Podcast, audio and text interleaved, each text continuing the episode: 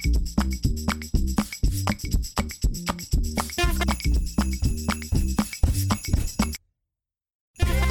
ย PBS Podcast และไทย PBS Radio ขอเชิญทุกท่านพบกับคุณสุริพรวงศสถิตพรพร้อมด้วยทีมแพทย์และวิทยากรผู้เชี่ยวชาญในด้านต่างๆ ที่จะทำให้คุณรู้จริง รู้ลึก รู้ชัดทุกโรคภัย ในรายการโรงพยาบาล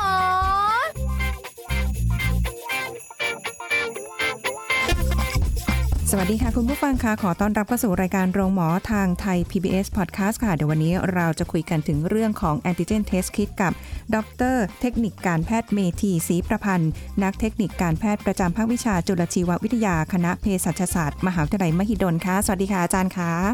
ครับ สวัสดีครับอ่าค่ะคุณสุริพรสวัส ดีท่านท่านผู้ฟังทุกๆท่านด้วยครับ ค่ะ อาจารย์คะวันนี้คุยกันเรื่องนี้ โอ้โห ต้องบอกว่า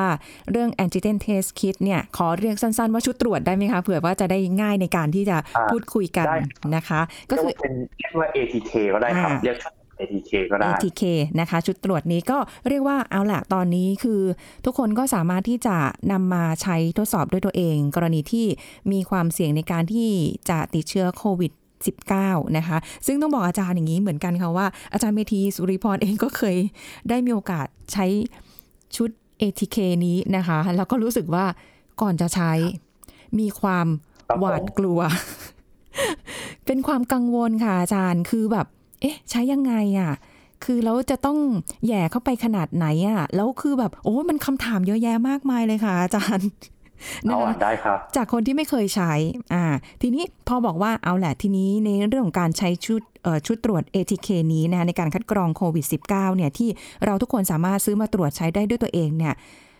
ช่วยยังไงได้บ้างคะที่เราแบบอะทำเองได้นะที่บ้านนะอะไรอย่างเงี้ยค่ะ ครับในการที่เราใช้ในผมพูดก่อนว่าประโยชน์ของการที่มี ATK เนี่ยนะครับ ก็แน่นอนว่าจะทำให้ บุคคลนะครับ หรือว่าคนที่มีกลุ่มที่เป็นกลุ่มเสี่ยงนะครับ ที่สัมผัสคนติดเชื้อเนี่ยก็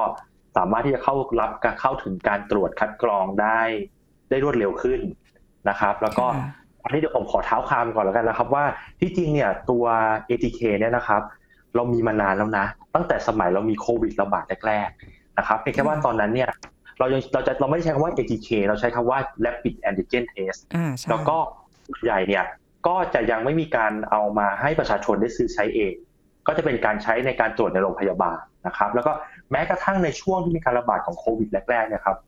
เราแทบจะไม่เห็นการใช้เลยนะ เราจะเห็นแค่ว่าการใช้ในบางบางครั้งเท่านั้นเองนะครับ ตามตามที่ว่าแบบแพทย์อาจจะสงสัย หรือว่าอาจจะต้องการผลที่เร่งด่วนนะครับค่ะเพราะว่าในช่วงแรกเนี่ยเราจะเน้นในเรื่องของการตรวจอ่า real time RT PCR นะครับ หรือว่าการตรวจหาสัญญกรรม แต่พอมาในช่วงปัจจุบันเนี่ยนะครับ ก็คือในเรื่องของเมื่อมีเคสมากขึ้นนะครับ ข้อจำกัดของการตรวจด้วยเทคนิคอ่า real time RT PCR ก็คือผลเนี่ยถ้าคุณสิริพรรู้เนี่ยเราจะต้องรอผลนานถูกไหมครับ หลังๆเนี่ยบางคนไปตรวจเนี่ยอู้รอผลประมาณ2วัน3วันก็มีใช่ถูกไหมครับค่ะแล้วบางครั้งเนี่ยเขามีอาการนะครับ แล้วพอไม่ได้มีพอไม่มีผลยืนยันเนี่ยการที่เราจะเข้าสู่ระบบการรักษาเนี่ย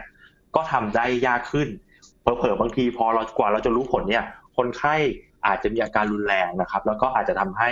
เป็นอันตรายถึงถึงชีวิตได้นะครับ ก็แน่นอนว่าการที่มี ATK เข้ามาเนี่ยอุ๊ยช่วยช่วยลดปัญหาตรงนี้ได้เยอะมากเลยครับค่ะคนตรวจแป๊บเดียวครับ ใช้เวลาตรวจประมาณ 15-20 นาทีนะครับ บางชุดก็ใช้ 30 นาที ก็สามารถจะรู้ผลว่าเราติดหรือไม่ติดนะครับ แล้วก็ค่ะยิ่งปัจจุบันนะครับ ก็มีการปลดล็อกในเรื่องของการใช้ผล ATK เนี่ยสามารถที่จะเข้าสู่ระบบการรักษาได้เร็วยิ่งขึ้นนะครับ โดยเฉพาะอย่างยิ่ง การรักษาในส่วนที่เราเรียกว่าเป็น home isolation ค่ะนะครับก็คือเป็นในกลุ่มคนไข้กลุ่มที่แบบอาการไม่รุนแรงนะครับ แต่ว่าถ้าในกรณีที่มีอาการรุนแรงเนี่ยก็สามารถที่จะอ่าเข้ารับการรักษาในโรงพยาบาลได้ด้วยนะครับ แล้วก็โดยใช้ผล ATK เนี่ยเป็นผลนำทางนะครับ แล้วก็อาจจะมีการนะครับลงนามแล้วก็เหมือนอ่าลงลงนามแล้วก็ยินยอมที่จะเข้ารับการรักษา แล้วก็ก็จะมีการตรวจ RT-PCR นะครับหรือ real time RT-PCR เนี่ย confirm ตามหลังอีกครั้งหนึ่งนะครับค่ะแล้วก็ปัจจุบันนี้ก็ถ้าเราได้ข่าวนะครับ ก็คนที่มี ATK positive หรือว่าเป็น ATK บวกเนี่ยสามารถที่จะที่จะได้รับยานะครับ หรือว่าทั้งอาจจะเป็นฟ้าทลายโจรหรือว่าฟาวิพิลาเวียได้เลยนะครับ ถ้าถ้าคุณสืบพรตามข่าวนะครับค่ะก็ผมว่าน่าเป็นผลดีนะครับ ที่ทำให้เราเนี่ยช่วยลดระยะเวลาในการที่จะวินิจฉัยนะครับ หรือคัดกรองโรคให้มันสั้นลงได้ แล้วก็ทำให้ คนที่มีความเสี่ยงว่าคนที่ติดเชื้อเนี่ยเข้าสู่ระบบการรักษาได้เร็วขึ้น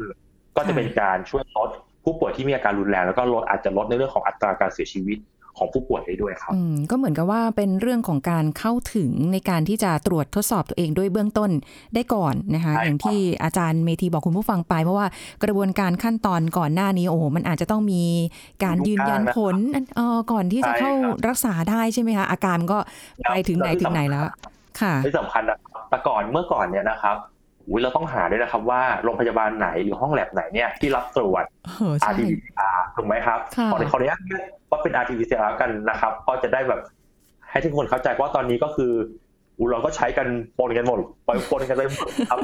ค่ะ PCR ทำ RT-PCR แต่ที่จริงเนี่ยครับการตรวจเนี่ยก็เราก็ใช้เร็วทำ RT-PCR เพราะว่ามันให้ผลรวดเร็วนะครับค่ะก่อนเนี่ยถ้าเราตอนก่อนที่เราจะมีการใช้ ATK เข้ามาเนี่ยนะครับค่ะ ว่าถ้าเราดูในข่าวเนี่ย ทุกคนจะประสบปัญหาเลยว่า หาที่ตรวจยากถูกไหมครับ จริงตรวจยากสองพอได้ที่ตรวจปุ๊บสิ่งที่ตามมาคือ เราต้องไปจองคิวครับ บางค่ะบางโรงพยาบาลบางแห่งหรือบางบางห้องปฏิบัติการบางแห่งเนะครับเขาก็จะมีในเรื่องของการจำกัดถูกไหมครับจำกัดคิวว่าวันนี้ถึงได้กี่คนเนื่องด้วยด้วย overload นะครับของการตรวจนะครับฉะนั้นเนี่ยพอมี ATK เข้ามาปุ๊บเนี่ย ปัญหาพวกนี้ครับเริ่มเริ่มที่จะลดลงครับ แล้วก็ทำให้เราเนี่ยสามารถที่จะสกรีนโรคได้มากขึ้นนะครับ แล้วก็ช่วยในการที่จะคัดกรองแยกผู้ป่วยหรือว่าผู้ที่มีความเสี่ยงเนี่ยออกจากกลุ่มชุมชน ก็จะช่วยในเรื่องของการลด การระบาดได้อีกครั้งหนึ่งด้วยครับ ค่ะ อันนี้เป็นจุดดีที่ทำให้เราสามารถที่จะตรวจได้ด้วยตนเองนะคะ แล้วก็แบบว่าหาไม่ยากแล้ว เพราะว่าจากที่อาจารย์เมธีพูดมาเนี่ยคือเป็นหนึ่งในผู้ประสบเหตุทั้งนั้นเลย เรื่องของการไปที่โรงพยาบาลเพื่อจะขอตรวจแบบ RPTCR แล้วก็ไปถึงอาจารย์คือเขาไม่ตรวจให้ เพราะบอกว่าจำกัดน้ำยา แล้วก็เฉพาะเคสฉุกเฉินที่มีความเสี่ยงสูงเท่านั้น เราก็ต้องไปกรอกรายละเอียดก่อนในแอป ว่าเรามีความเสี่ยงมากน้อยแค่ไหนใช่ไหมคะถ้าไม่เสี่ยงมาใช่ครักบไม่เสี่ยงสูงมาก เราก็ไม่ต้องตรวจนะก็ไปเก้อเก้อฟรีๆคือใจเราก็รู้สึกว่าตอนนั้นนะช่วงนั้นมันกังวลไงคะอาจารย์ใช่ไหมคะครับแต่พอมาเป็นเออ ATK ปุ๊บเนี่ยเออก็สะดวกขึ้นนะ แต่อาจารย์ก็อีกแหละอย่างที่เล่าให้ฟังตอนต้นว่า มีชุดตรวจมาละอยู่ในมือ เอ๊ะยังไงจำเป็นต้องตรวจไหมเรามีความเสี่ยงก็ต้องมานั่งวัดระดับตัวเองไหมว่า เอ๊ะเราความเสี่ยงระดับไหนเสี่ยงสูง นะในกลุ่ม A หรือเปล่า หรือเราอยู่ในกลุ่ม B กลุ่ม C ที่แบบความเสี่ยงต่ำหรือเปล่าหรืออะไรเงี้ยค่ะ คนที่จะใช้ชุด ATK เนี้ยต้องเป็นกลุ่มไหนคะอาจารย์อ่าก่อนที่จะตรวจนะครับ ไม่ว่าจะเป็นการตรวจด้วย real time RT-PCR นะครับ หรือ ADK เนี่ย ประการแรกที่สำคัญคือ เราจะต้อง classify หรือว่าดูตัวเราก่อนว่าเราอยู่ในกลุ่มกลุ่มเสี่ยงในระดับไหนนะครับค่ะถ้าเราถ้าเราย้อนเข้าไปนะครับอ่า ในเรื่องของทางหน่วยงานของรัฐเนี่ยก็จะให้ข้อมูลนะครับว่าเนี่ยเขาก็จะมีการแบ่งกลุ่มเสี่ยงถูกไหมครับ เป็นกลุ่มเสี่ยงสูง เสี่ยงต่ำแล้วก็ค่ะกลุ่มที่ไม่เสี่ยงถูกไหมครับค่ะฉะนั้นนะครับ เราจะต้องเอาตัวเราเนี่ยครับ ไปดูว่าเราอยู่ในกลุ่มไหนนะครับ แล้วก็ปฏิบัติตามข้อแนะนำในแต่ละกลุ่มนะครับ ยกตัวอย่างเช่น ถ้าเรามีความใกล้ชิดนะครับ หรืออย่างเช่นทำงานใกล้ชิด อยู่ใกล้ชิดผู้ที่ยืนยันการติดเชื้อแล้วค่ะโดยเราไม่โดยที่เราไม่ได้ใส่อะไรป้องกัน นะครับอยู่ในพื้นที่ปิดกับคนที่ติดเชื้อ อยู่ใกล้ชิดเกิน 15 นาทีอย่างนี้นะครับ สมมุตินะครับ ฉะนั้นถ้าเราอยู่ในกลุ่มนี้ปุ๊บแน่นอนว่าเราอยู่ในกลุ่มเสี่ยงสูงถูกไหมครับ ซึ่งกลุ่มเสี่ยงสูงเนี่ยจะต้องมีการกักตัว 14 วันนะครับ และมีการตรวจแน่นอน คนกลุ่มนี้แหละครับ ที่ควรที่จะตรวจก่อน แต่สำหรับคนถ้าถ้าสมมตินะครับ ถ้าอยู่ในกลุ่มที่เป็นกลุ่มเสี่ยงต่ำ กลุ่มเสี่ยงต่ำคืออะไรก็คือ เราอาจจะอยู่ในบริเวณพื้นที่เดียวกันกับคนที่เขาติดเชื้อ หรืออ่าอ่าอ่าอยู่ใกล้ชิดนะครับ อยู่ใกล้ชิดเหมือนกัน แต่ว่าอยู่ในระยะที่ค่อนข้างห่าง แล้วก็ใส่ใส่แมสป้องกันนะครับค่ะกลุ่มนี้นะครับ ถ้าเราดูในในแนวทางหรือว่าในการจัดจำแนกแล้วเนี่ยนะครับเขาบอกเลยว่ากลุ่มที่เป็นกลุ่มเสี่ยงต่ำไม่ไม่ต้องไม่ต้องกักตัวนะครับ และไม่แนะนำให้ตรวจ เขาให้ใช้เขาให้ใช้วิธีคือสังเกตอาการ 14 วันครับค่ะถามว่าจะตรวจเมื่อไหร่ ตรวจเมื่อในช่วงที่เราสังเกตอาการ 14 วันเนี่ย แล้วเรามีอาการขึ้นมาเราค่อยตรวจนะครับอืมซึ่งจะต่างจากกลุ่มเสี่ยงสูงค่ะซึ่งแน่นอนว่าเราจะต้องตรวจอ่าตรวจทันทีที่เรารู้ว่าเราสัมผัสนะครับ หรือถ้าเราทราบช่วงเวลาที่แน่นอนเนี่ย เราก็อาจจะต้องเว้นช่วงแล้วก็ตรวจหนึ่งครั้ง หลังจากนั้นปุ๊บก็อาจจะเว้นช่วงแล้วก็ตรวจอีกครั้งหนึ่งเพื่อให้ เพื่อให้ผลเนี่ย ยืนยันที่แน่นอนว่าเราไม่ได้ติดเชื้อจริงๆ อันนี้สำหรับเสี่ยงสูงนะครับ แต่ถ้าเสี่ยงเนี่ยเราแค่ดูแลเขาเรียกว่าเขาเรียกว่าเป็นการสังเกตอาการตัวเองนะครับ 14 วัน ถ้าไม่มีอาการก็ถือว่าเราก็ไม่ติดนะครับ ก็คือไม่จำเป็นต้องและที่สำคัญก็คือกลุ่มสุดท้ายคือกลุ่มที่เรากลุ่มที่ไม่เสี่ยงเลย หมายความว่ายังไงนะครับ อย่างเช่น มีคนติดเชื้ออยู่ชั้นห้าตึกเดียวกันนะครับ แต่เราอยู่ชั้นหนึ่งกับชั้นเจ็ดอย่างเงี้ยนะครับ ซึ่ง โอกาสเนี่ยแทบจะไม่เจอกันเลยนะครับ หรือการใช้ลิฟต์เราก็ไม่รู้นะครับ คือเราไม่รู้ว่าเนี่ยเราจะใช้ลิฟต์ตัวเดียวกับเขาหรือเปล่าแต่ ถ้าเรามีการป้องกันอย่างดีนะครับสวมแมสล้างมือนะครับ ไม่ได้ไปเจอเขาไม่ได้สัมผัสเขาเนี่ยเราก็อยู่ในกลุ่มที่ไม่เสี่ยงนะครับ กลุ่มที่ไม่เสี่ยงเนี่ยไม่จำเป็นต้องตรวจเลย ใช้วิธีการก็คือดูแลตัวเองใส่แมสล้างมือรักษาระยะห่าง social distancing ปกตินั่นเองนะครับฉะนั้นตรงนี้น่าจะเป็นสิ่งที่ เราจะต้องประเมินก่อนเนาะก่อนการที่เราจะใช้ ATK ครับ ไม่เพราะไม่ฉะนั้นนะครับ เราก็จะตรวจกันไปเรื่อยๆนะครับฉะนั้นเนี่ยแล้วเราก็แทนที่เราแทนที่เราจะใช้ชุดตรวจอย่างคุ้มค่าเนี่ยมันอาจจะเป็นการใช้ชุดตรวจที่ไม่คุ้มค่า แล้วเราอาจจะต้องเสียเงิน โดยใช้เหตุเนาะด้วยนะครับ อันนี้ก็ต้องผู้ฟังไว้ด้วยนะครับแน่นอน ครับผมแน่นอนสูงตรวจแน่นอนครับค่ะ ซึ่งก็เคยมีประสบการณ์อีกเหมือนกันค่ะ คุณผู้ฟังดิฉันอยู่ในทุกกลุ่มแล้วที่ผ่านมานะคะ ความเสี่ยงมั่งเสี่ยงสูงมั่งไม่เสี่ยงมั่งอะไรอย่างเงี้ย แต่อาจารย์ตอนที่ผมก็อยู่นะผมก็เคยอยู่ ก็ผ่านการตรวจทั้ง real time RT-PCR ก็เคยตรวจนะครับตรวจมาทั้งกลุ่มเสี่ยงสูงเสี่ยงต่ำเสี่ยงต่ำแล้วก็ไม่เสี่ยงนะครับอืมเป็นประสบการณ์ร่วมที่แบบว่า หลายคนบอกว่าไม่ควรเป็นเนาะ ครับ แต่แต่ถามว่าเราหลีกเลี่ยงไหมผมว่าบางครั้งในการทำงานของเรานะครับ เราหลีกเลี่ยงไม่ได้นะนะจะต้องเจอแต่เพียงแค่ว่า ยึดคำเดียวยึดยึดไม่กี่ประโยคครับว่า ถ้าเรามีการป้องกันตัวเองอย่างดีนะครับสวมแมสสำคัญมากนะครับ คือสวมแมสรักษาระยะห่างนะครับ แล้วก็กลับมาก็ล้างมือนะครับ อาบน้ำทำความสะอาดอย่างดีเนี่ย ผมว่าโอกาสที่จะ ติดเนี่ยก็จะน้อยลงครับ ค่ะ อันนี้ก็ต้องดูแลตัวเองกันเยอะๆนะคะ คือถ้าทุกคนทำได้แบบนี้ความเสี่ยงมันก็จะน้อยลง เพราะว่าจริง ๆ อาจารย์พอเราไม่รู้ว่าใครเป็นใครไปอะไรยังไงมา มีอะไรไปรับเชื้อมาอยู่ในตัวหรือเปล่า แล้วมันไม่ได้แสดงอาการเนี่ยเราไม่รู้เลยตรงนี้ ยกเว้นว่ามีการไปตรวจแล้วเจอว่า ผลเป็นบวกเป็นแน่นอน ทีนี้เรื่องของการใช้เครื่องมือตรงนี้นะคะ เดี๋ยวจะได้คุยกันว่าวิธีการใช้เนี่ยเป็นยังไง แต่ทีนี้ว่าในส่วนของการที่เราจะซื้อมาใช้เนี่ยค่ะ ถามอาจารย์ก่อน เพราะว่าหลายคนก็แบบเอ๊ะมันได้ผลผลที่ออกมามันได้กี่เปอร์เซ็นต์กันเชียว มันเชื่อถือได้มากน้อยแค่ไหนอะไรเงี้ยยังอาจจะเป็นข้อกังขาของใครหลาย ๆ คนอยู่ตรงเนี้ยถ้าเกิดว่าเรามีการใช้ชุดตรวจ ATK นี้ผล ที่ได้ออกมาเนี่ยค่ะ มันมีความเสถียรเที่ยงตรงหรือว่ามันมีความถูกต้องอะมากน้อยแค่ไหนคะอาจารย์ก่อนอื่นนะครับต้องบอกว่าปัจจัยที่ทำให้ปัจจัยที่เกี่ยวข้องกับการตรวจ โดยใช้ ATK มีเยอะมากนะครับ สิ่งสำคัญคือในเรื่องของระยะเวลาที่ตรวจอย่างที่ผมบอกนะครับว่า ถ้าเราตรวจเร็วไปนะครับ ผลอาจจะเป็นผลลบก็ได้ ถ้าเราเสี่ยงมาถูกไหมครับค่ะฉะนั้นอันที่สองนะครับในเรื่องของชุดตรวจเหมือนกันนะครับ ถ้าเราใช้ชุดตรวจที่มีคุณภาพ ผลการตรวจที่ผลการตรวจก็จะน่าเชื่อถือนะครับ ก็ผลที่ถูกต้องปัจจุบันนะครับ ถ้าท่านผู้ฟังนะครับ ได้ข่าวหรือว่าได้ติดตามข่าวเนี่ยนะครับ ก็จะมีในเรื่องของการประกาศชุดตรวจนะครับ ที่เป็นชุดที่ผ่านการรับรองจากออยนะครับ ซึ่งผมก็ตามข่าวทุกวันนะ ซึ่งชุดตรวจนะครับเขาก็จะมีการอัปเดตมาเกือบๆทุกวันเลยนะครับ ในในเรื่องของชุดตรวจ ATK แต่แต่สิ่งขออนุญาตเท้าความนิดนึงเกี่ยวกับ ATK นะครับว่าปัจจุบันเนี่ย ATK มี 2 แบบ แบบแรกคือเป็นแบบ professional use แบบที่ 2 คือ home use 2แบบนี้ต่างกันยังไง professional use นะครับจะใช้จะใช้ตัวอย่างตรวจแล้วกันนะครับ จากการผมขอขอใช้ศัพท์ที่เข้าใจง่ายนะครับ ว่า คือเป็นการแยงจมูกเข้าไปลึกๆอะครับ ก็คือใช้ profession มันนั่นแหละคือการตรวจโดย professional use นะครับ เราเรียกเราเรียกเราเรียกว่าใช้ใช้ตัวอย่างตรวจจาก nasopharyngeal swab ก็คือเป็นการแยงเข้าไปในเข้าไปในโพรงจมูกที่ไปส่วนท้ายเลยครับ ลึกมากมันเป็นเป็นส่วนลึกครับ จนเกือบจะติดที่ลำคอของเราเนี่ยนะครับ ซึ่ง professional เนี่ยนะครับ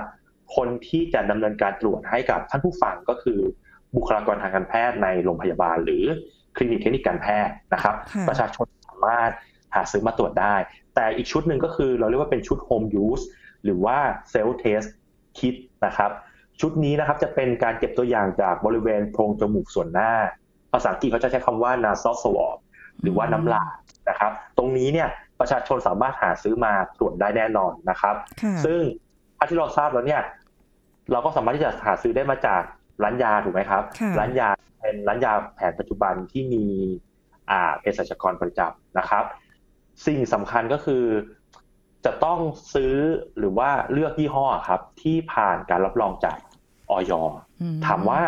เราสามารถเข้าไปดูข้อมูลได้ตรงไหนนะครับ เราสามารถเข้าไปดูได้ที่เว็บไซต์ของกองควบคุมเครื่องมือแพทย์ กองควบคุมเครื่องมือแพทย์นะคะใช่ครับพอเราเข้าเว็บไซต์เนี่ยอุ้ยเขาจะขึ้นที่เป็นแบนเนอร์ครับ แบนเนอร์ที่บอกเลยว่าเนี่ยเป็นรายชื่อชุดตรวจที่ผ่านการรับรองนะครับ แล้วเราก็ไปคลิกนะครับ ซึ่งในข้อมูลตรงนี้นะครับจะมีอยู่ 2 ส่วนคือที่เป็น professional use กับ home use ให้ท่านผู้ฟังครับเข้าไปคลิกที่ home use เราก็จะเห็นเลยว่าแต่ละยี่ห้อที่ผ่านอย.มีอะไรบ้าง ชุดพวกนี้นะครับที่ทางร้านยานะครับ ซึ่งที่ที่ท่านผู้ฟังเนี่ยสามารถจะหาซื้อได้ง่ายนะครับสำหรับชุดตรวจเนี่ยเขาก็จะเอาชุดตรวจพวกนี้มาขายนะครับ แล้วเราก็สามารถที่จะไปซื้อได้นะครับ ว่าวิธีการทำอย่างไรนะครับ ซึ่งข้อนี้ครับขออนุญาตขั้นตรงนี้เลย วิธีการเนี่ยเดี๋ยวเรามาคุยกันช่วงหน้ากันไปเลยดีกว่านะคะ ตอนนี้เดี๋ยวเราขออนุญาตพักกันสักครู่ค่ะ พักกันสักครู่แล้วกลับมาฟังกันต่อค่ะ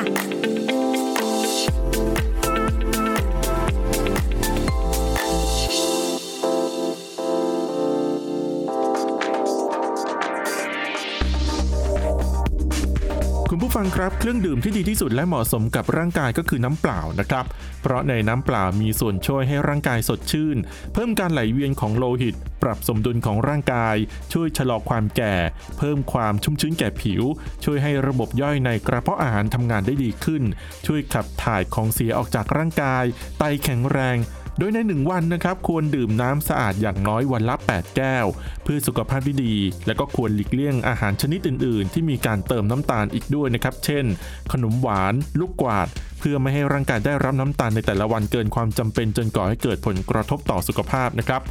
นอกจากนี้ควรแปลงฟันให้สะอาดทั่วถึงทั้งในตอนเช้า หลังอาหารกลางวันและก่อนนอน ด้วยสูตร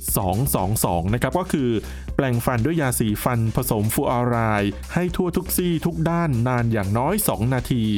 แปลงอย่างน้อยวันละ 2 ครั้งเช้าและก่อนนอน และไม่ควรกินอาหารหลังแปลงฟันอย่างน้อย 2 ชั่วโมง เพื่อให้เวลาช่องปากสะอาดนานที่สุด และยังเป็นการป้องกันโรคฟันผุในระยะยาวอีกด้วยนะครับ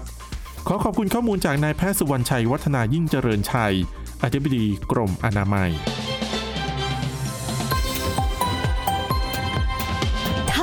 PBS Radio วิทยุข่าวสารสาระ เพื่อสาธารณะและสังคม คุณกำลังฟังรายการ โรงหมอ รายการสุขภาพเพื่อคุณจากเราเอาละค่ะคุณผู้ฟังคะกลับมาติดตามรับฟังกันต่อนะคะถึงช่วงเวลาละที่เราจะได้รู้ว่าการใช้ชุด ATK ในการตรวจด้วยตัวเองเนี่ยควรทำอย่างไรนะคะ อาจารย์เมธีคะอันนี้ประสบการณ์ตัวเองอีกแหละ คือไม่แน่ใจว่าเราจะต้องแย่เข้าไปลึกแค่ไหน เพราะแย่เข้าไปนิดเดียวก็เจ็บจมูกจะแย่อยู่แล้วนะคะ แล้วก็ตอนแรกก็ทำข้างเดียวด้วย ไม่รู้ว่าจริง ๆ มันต้องทำสองข้างเหรอหรือยังไงข้างเดียวได้ไหมหรืออะไรอย่างเงี้ยนะคะเดี๋ยวให้อาจารย์ได้ช่วยอธิบาย ตั้งแต่เรามีชุดตรวจอยู่ในมือ เราต้องทำอะไรก่อนขั้นแรกเลยค่ะอาจารย์ โอเคครับ ก็จากที่เราก่อนที่ผมไปพูดไปตอนก่อนที่เราจะพักเบรกนะครับ ก็เดี๋ยวขอขอนิดนึงนะครับ ว่าตอนนี้นะครับ ข้อมูลถึงวันที่ 16 สิงหา 64 เนี่ยนะครับ ชุด ATK ตอนนี้มี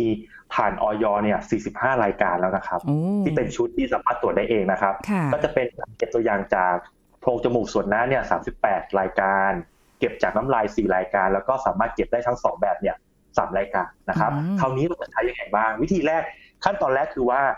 เราจะพอเราไปซื้อชุดตรวจได้มาแล้วถูกไหมครับ เราจะต้องดูเลยว่าเป็นชุดตรวจที่เป็น ที่เป็นโฮมยูจริง ๆนะครับ แล้วก็ที่ผ่านการรับรองจากออยจริง ๆ นะครับ แล้วก็จะมีเขาจะมีข้อความเลยว่าเนี่ยบุคคลทั่วไปสามารถใช้ได้ใช้ในการคัดกรองโรคโควิด -19 นะครับ ก็จะเป็นรายละเอียดแบบนี้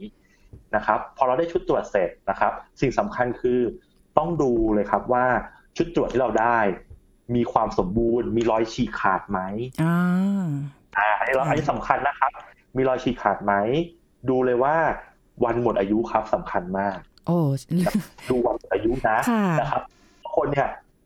อาจจะซื้อผิดซื้อมาปุ๊บเนี่ยไม่ได้ดูวันวันหมดอายุนะครับ ก็จะค่ะก็เป็นก็ไม่สามารถที่จะใช้ตรวจได้พอดูวันหมดอายุเสร็จทำยังไงต่อ ดูว่าใช้กับตัวอย่างตรวจประเภทไหน เป็นการเก็บจากโพรงจมูกหรือน้ำลายเขาก็จะเขียนไว้ตรงข้างกล่องนะครับ แล้วก็ที่สำคัญก็คือต้องเช็คนะครับว่า เป็นชุดตรวจแอนติเจนจริงๆค่ะเพราะเพราะอย่าลืมครับว่าตอนเนี้ยเราจะเห็นว่าจะมีชุดตรวจแอนติบอดีถ้าถ้าคุณสิริพรเคยได้ได้เห็นนะครับค่ะฉะนั้นเนี่ยอาจจะผิดได้นะครับ โดยเฉพาะยิ่งถ้าเราไม่ได้ซื้อที่ร้านยา อาจจะไปซื้อตามอินเทอร์เน็ตตามสื่อออนไลน์ต่าง ๆ นะครับ ก็อาจจะก็ต้องระวังเนาะต้องระวังครับ พอเสร็จแล้วปุ๊บนะครับ เราจะต้องศึกษารายละเอียดก่อนครับ ศึกษารายละเอียด ขั้นตอนการทดสอบอ่านใบ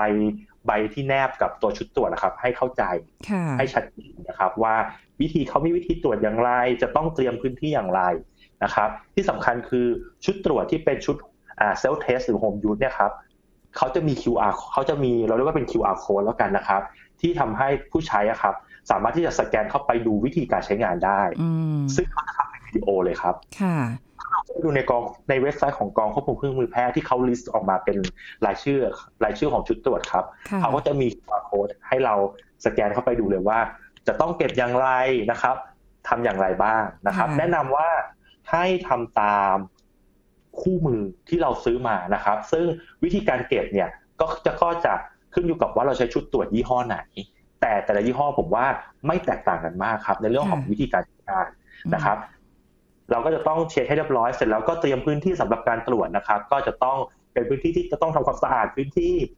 ไม่ให้มีการปนเปื้อนเลยนะครับ ควรที่จะแยกตรวจนะครับ อย่าอย่าไปตรวจในพื้นที่ที่มีการใช้ส่วนรวมนะครับ อาจจะไปตรวจในห้องส่วนตัวหรือในไปหลบมุมนะครับ ที่ไม่มีคนผ่านนะครับค่ะเพื่อป้องกันการแพร่กระจายนะครับ ของโอ้เชื้อด้วยโอ้จุดนี้ก็สำคัญเนาะสำคัญนะครับบางคนอืมและที่สำคัญนะครับก็คือเนื่องจากว่าเป็นชุดตรวจด้วยตัวเองนะครับ พยายามตรวจด้วยตัวเองนะครับ อย่าอย่าไม่แนะนำให้ให้เพื่อนมาทำให้นะครับ เพราะอย่างว่า